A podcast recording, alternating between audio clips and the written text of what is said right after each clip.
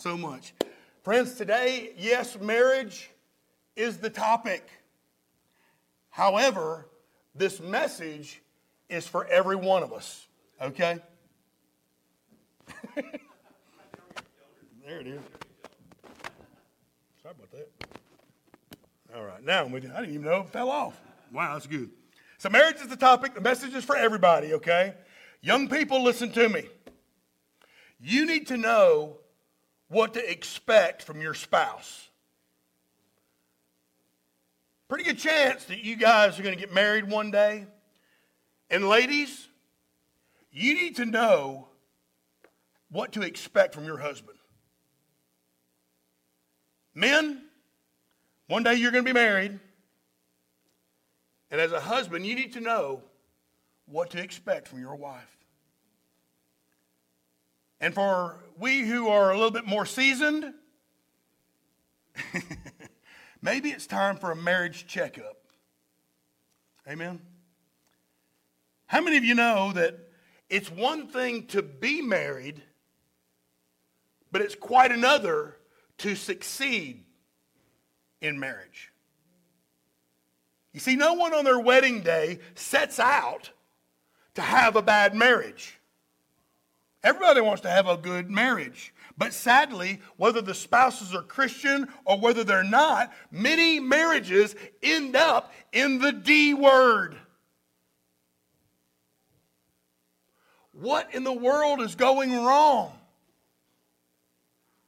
Well, if you want a good, healthy, and successful marriage, we must go to the one who created it. We must go to the one who has a plan for both the husband and for the wife. Did you know that God wants you to be successful? Not only in your spiritual life as you prepare to go to heaven, but also in your married life. God wants you to be successful on your job. He wants you to be successful in your social life. He wants you to be successful in your family life too. God wants you to be successful in every aspect of your life. Just listen to what he said in Jeremiah 29 11. The Word of God says, I know the thoughts that I think toward you, says the Lord. Thoughts of, of not of evil, but thoughts of peace to give you a future and a hope. Today, listen, I want y'all to leave here knowing this. I want you to leave church knowing today that God wants you to be a success. He wants your marriage to be successful for your benefit, but also for His glory. So, this is important for every one of us here today. That being the case, I'm going to point out today five characteristics, five ways, five keys to having a successful marriage. If you want a successful marriage, the first thing you ought to do is establish boundaries. Back to chapter 1 in the scriptures, actually, chapter 2 in the scriptures of Genesis on page 4 in the Bibles in front of you.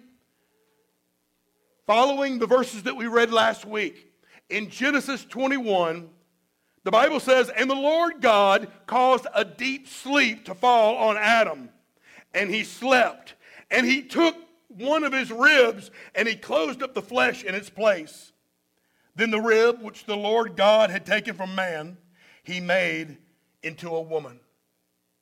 And he brought her to the man. And Adam said, This is now bone of my bone and flesh of my flesh. She shall be called woman because she was taken out of a man.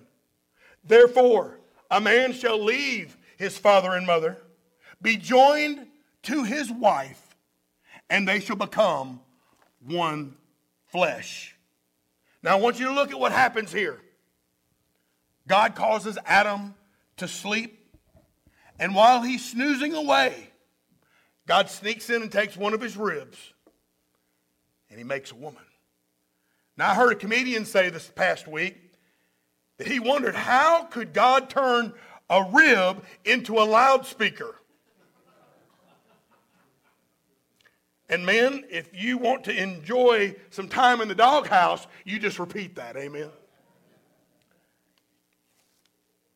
But listen to what God's people said. The Hebrew people have a saying about that passage. They say that God did not take the bone from the foot of Adam so that Adam would rule over Eve. God did not take the bone from the head of Adam so that Eve would rule over Adam. No, the bone came from the side of Adam so that they could walk side by side as partners in the course of life, working together and helping one another. Friends, from those verses, we see that God has established a brand new relationship in the garden.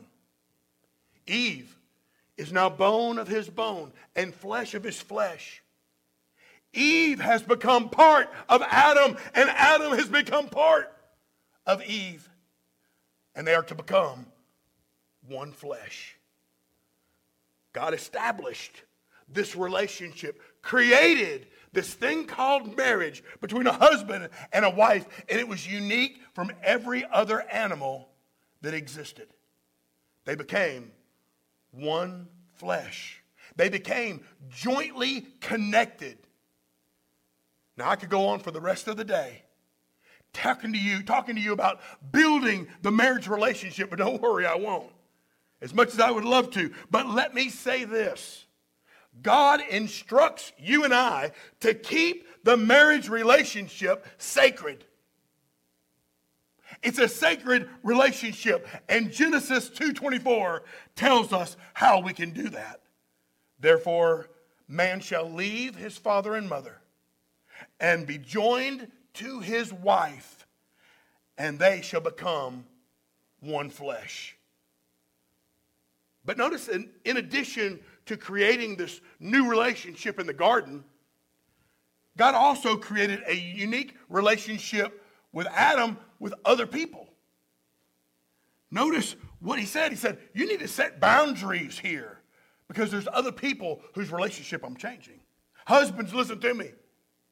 Your parents will always be your parents. But when you get married, your wife is to be your number one priority. Ladies, say amen. Wives, your parents will always be your parents. But when you get married, your husband is to be your number one priority. Men say amen. Guys, those football and hunting buddies that you used to have are no longer number one in your life. Your wife is. And wives, your girlfriend who used to be number one in your life, she's no longer number one. Your husband is to be number one in your relationship. Now, you would think that married people would get that. But so often, they don't. And friends, listen very careful to this as well. When you have children, your kids are not to be your number one person. Your spouse is. One day your kids are going to grow up and leave the nest, or at least we hope so. And when they do, huh? get grandkids, that's right. Amen. But when they leave, you're going to be left with what you've built with your spouse. All you will have is each other and your grandchildren. So you better keep those home fires burning. Somebody say amen. You better keep building your marriage relationship with one another. And the way you begin doing that is by setting boundaries boundaries with your friends, and boundaries with your relatives. The number one relationship that you have or will have, other than the Lord your God, is with your spouse. Sometimes married couples miss that. So dedicate yourself to your marriage. Defend your marriage at all costs. And you begin doing that by setting boundaries. Now, if you want your marriage to be successful, you must also make a deep commitment. In Matthew chapter 19, the Bible says that Jesus was speaking to his disciples and he answered them saying, Have you not read that he who made them at the beginning made them male and female? That kind of settles the, the gender debate, doesn't it? Male and female. They ain't no more. And said, For this reason, man shall leave his father and mother, be joined to his wife, and the two shall become one flesh. So then, Jesus said, they are no longer two, but one flesh. Therefore, what God has joined together, let not man separate. Look at the last part of that passage one more time. What God has joined together, let not man separate. Now, of course, the question begs to be asked well, did God join our marriage or did I join my marriage? But that's a message for another sermon. But did you know that if you're going to keep your marriage strong, it's going to take a little work? If you're going to have a successful marriage, it's going to require a little effort. If you want a marriage that succeeds, you got to try. You got to make the choice to put effort into your marriage. How many of you married couples have ever had a disagreement? None? Janet was the first one to raise her hand. She beat y'all. How many of you married couples have ever had an argument? Kathy was first. Amen. Clara, Clara was second. Amen. How long were you, how long you and Jerry been married? You lie. Claire lying like a dog. How long y'all been married for real?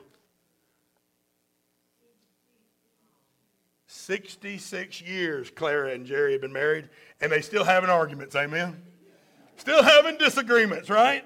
How many of us have ever gone through rough spells in our marriage? If we're honest, every single one of us. So, friends, listen. When, not if, but when you go through those rough patches in marriage, you're going to hear all kinds of friends maybe even all kinds of family members tell you, man, you ought to just go get a divorce. You ought to just get out of that. Just give up. Man, you ain't got to take that. Won't you leave? And friend, that's why living together simply never creates a godly marriage. Why? Because deep down, partners who are living together, they know that they don't have a commitment. There is no commitment. They can bail out anytime they want to. And if there's no commitment, the reason is is because they don't need any commitment. They can leave that relationship anytime they want. And sadly, there will also be some marriages that will end in divorce. That's just a fact. But we also know that some people give up on their marriages without trying, without putting forth a little effort, without working on it. So we got to learn to try as hard as we humanly can to keep our marriages together. Mama said, anything worth having is worth fighting for. Listen to me. Fight for your marriage. Fight for your marriage. Work to make it better. Put forth the effort. Don't you give up on your marriage until there is absolutely no other choice. But here's another piece of unsolicited and very inexpensive advice. If you're listening, say amen. Here it comes. date. Let me clarify that. Date each other.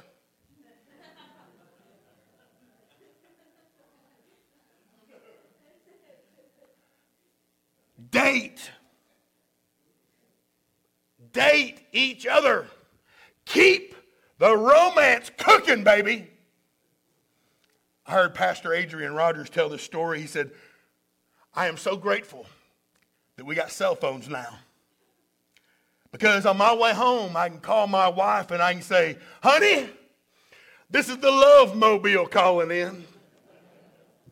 And I just wanted to call to tell you to sensitize your lips. Because when I get home, I'm getting me some sugar. Mm-mm-mm. Keep the romance cooking. I don't know how long you've been married.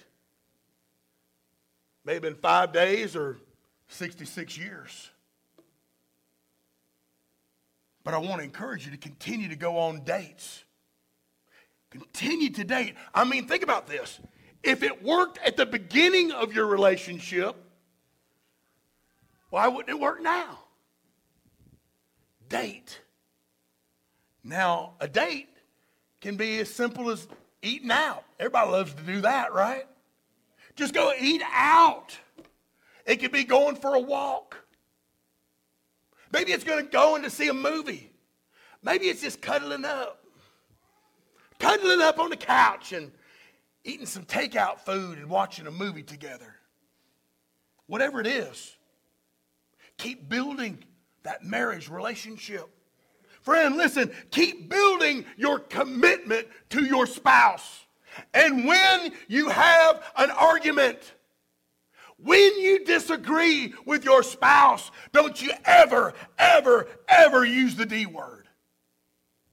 Because you see, some people use the D word as a threat. But I say there's a better way. If you want, really want to threaten your spouse, why don't you say something like this? I'm sorry, baby, you stuck with me. Yeah, you stuck with me because I ain't going anywhere. Tell them I'm going to be here for you for the rest of your life. Tell them I'm committed to you and I'm sticking to it. Tell them when I said I do, that means I will and I'm not giving up. Tell them. Tell them what God joined together. Let not man separate. If you want a successful marriage, I encourage you to establish well founded boundaries, but also to develop a deep commitment for your spouse. But you also must do something else, and that is you must fulfill your responsibilities. You see, in the marriage, there are responsibilities that need to be fulfilled. In 1 Timothy in chapter 1, or excuse me, in chapter 5, verse 8, listen to what Paul wrote to Timothy. He said, But if anyone does not provide for his own, and especially for those of his household, he has denied the faith and is worse than an unbeliever. Y'all get that? If anyone doesn't provide for his own, especially his own household, he's denied the faith and he's worse than an unbeliever. You see, God expects you to take care of your family, husbands and wives. Expects you to take care of your family. He expects the husband not only to care, but also to take care of his wife. And he expects wives to take care of her husband. But what exactly are you supposed to take care of in a marriage? Well, you're to take care of at least three basic needs that both have. You see, husbands and wives both have physical needs, they both have emotional needs, and they both have spiritual needs. The physical needs are not too hard, too hard to understand. You know what they are food, clothing, shelter, you know what those are transportation. And it's up to you as a couple to determine how simple or how fancy those are going to be. But either way, both have physical needs. But couples also need to take care of each, each other's emotional needs.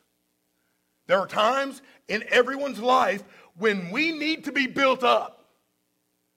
There are times in a husband's life and in a wife's life where they need to be told how much they're needed. They need to be told how important they are. They need to be told how much they're loved. Both have emotional needs, but we also have spiritual needs. To be successful in marriage, we should strive to build a relationship with God at the center.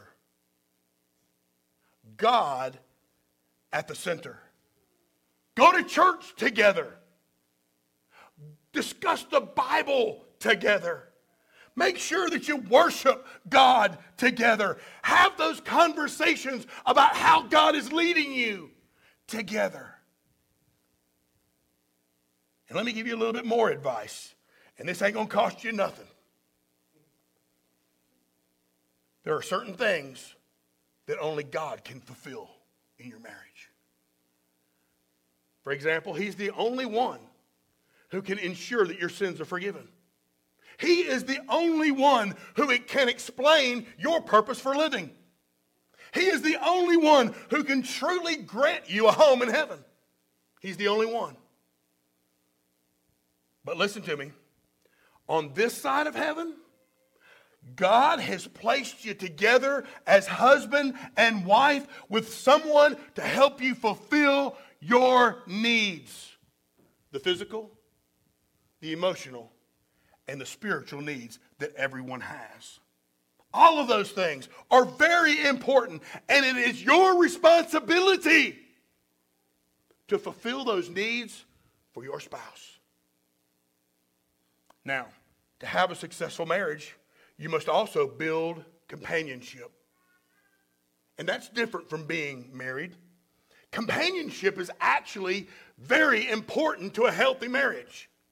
I shared last week that companionship is God's antidote to loneliness. And that God's model for companionship is marriage. And I want you to listen to what the message says in translating Ecclesiastes chapter 4, beginning in verse 9. It says it's better to have a spouse than to go at it alone. Share the work, share the wealth. If one falls down, the other helps. And if there's no one to help, buddy, you're out of luck. Two in a bed can warm each other, but alone, you will shiver all night. Companionship, it can literally add quality years to your life. Now, I read about Jake and Jesse. Jake was 92 years old and Jesse was 89 years old, and they had fallen in love and they were going to get married, and they were so excited. So one day they're strolling along and they're discussing their wedding plans, even at an old age. And as they were walking, they passed by a drugstore. And so Jake said, Hey, let's go in here and see what they got. And so Jesse followed him. And they walked to the rear of the store, and here's what they asked the pharmacist. They told that pharmacist, I'm 92 and she's 89, and we're getting married. Do you sell heart medication?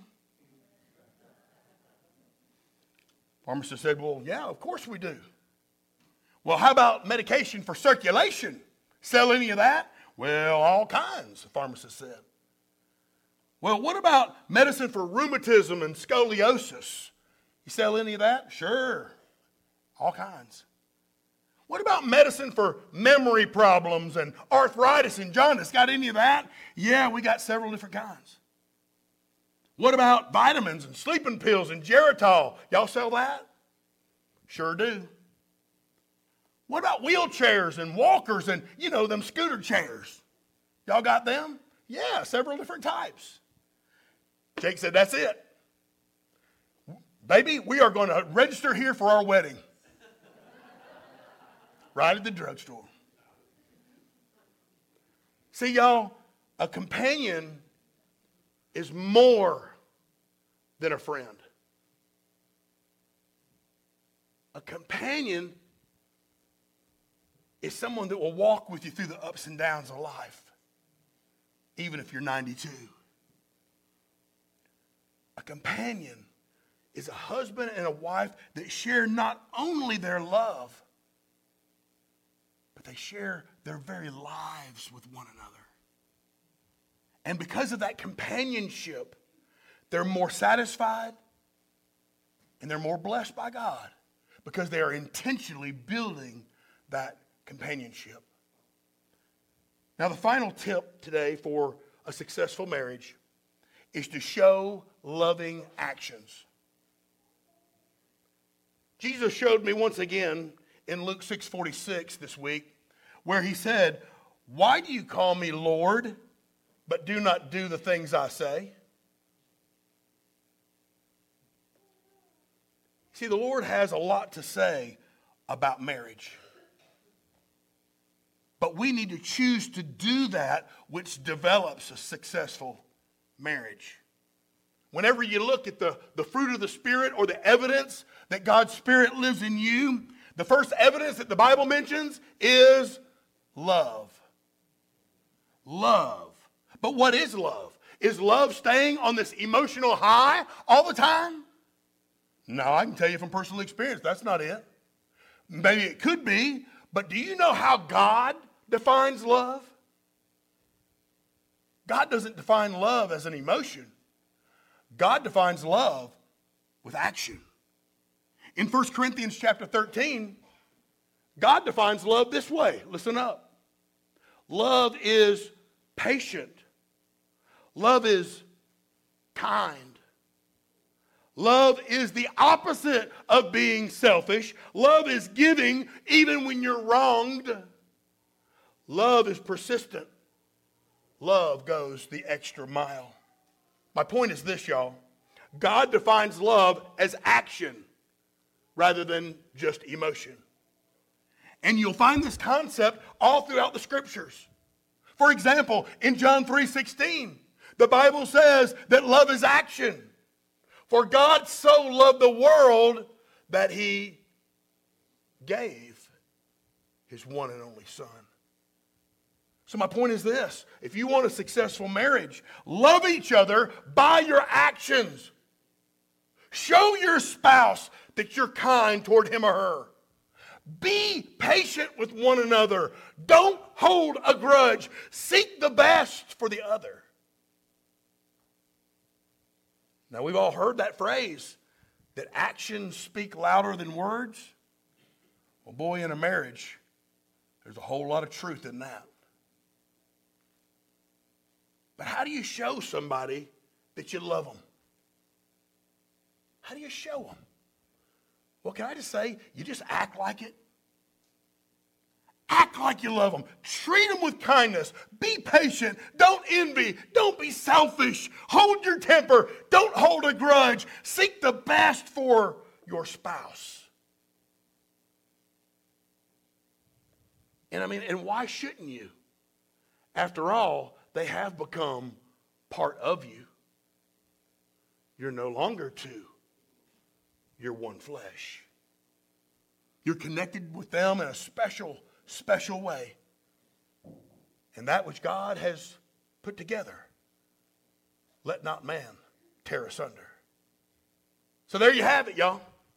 Five characteristics of a successful marriage. Five ways that you can make your marriage successful. Establish boundaries with each other and family members by setting priorities. Who's number one? Two, make a commitment to each other. Saying, whatever it takes, I'm going to make my marriage work. I'm going to keep it strong. I'm going to keep it healthy. I'm going to keep it happy. Fulfill your responsibilities. Take care of your spouse's needs the physical ones, the emotional ones, and the spiritual ones too.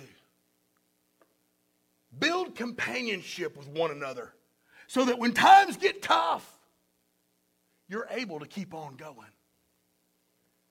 And finally, show loving actions by treating each other with kindness and respect and patience. You know, one of the most beautiful pictures of marriage is given to us in the scriptures in Ephesians chapter 5, in verse 22. The Bible says, submitting to one another in the fear of God, wives, submit to your own husbands as to the Lord.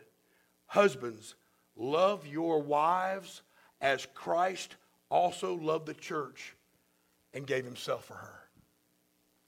And the reason that's such a beautiful picture is because that is a picture of how we are to relate to Jesus Christ. And Jesus says, compare that to marriage. So, do you know that God loved you so much that he gave himself for you? How does somebody go about responding to that? How have you responded to the fact that Jesus gave himself for you personally?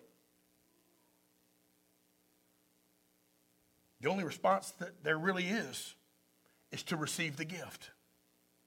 To by faith receive the gift of God, his only begotten Son, who gave his life for you.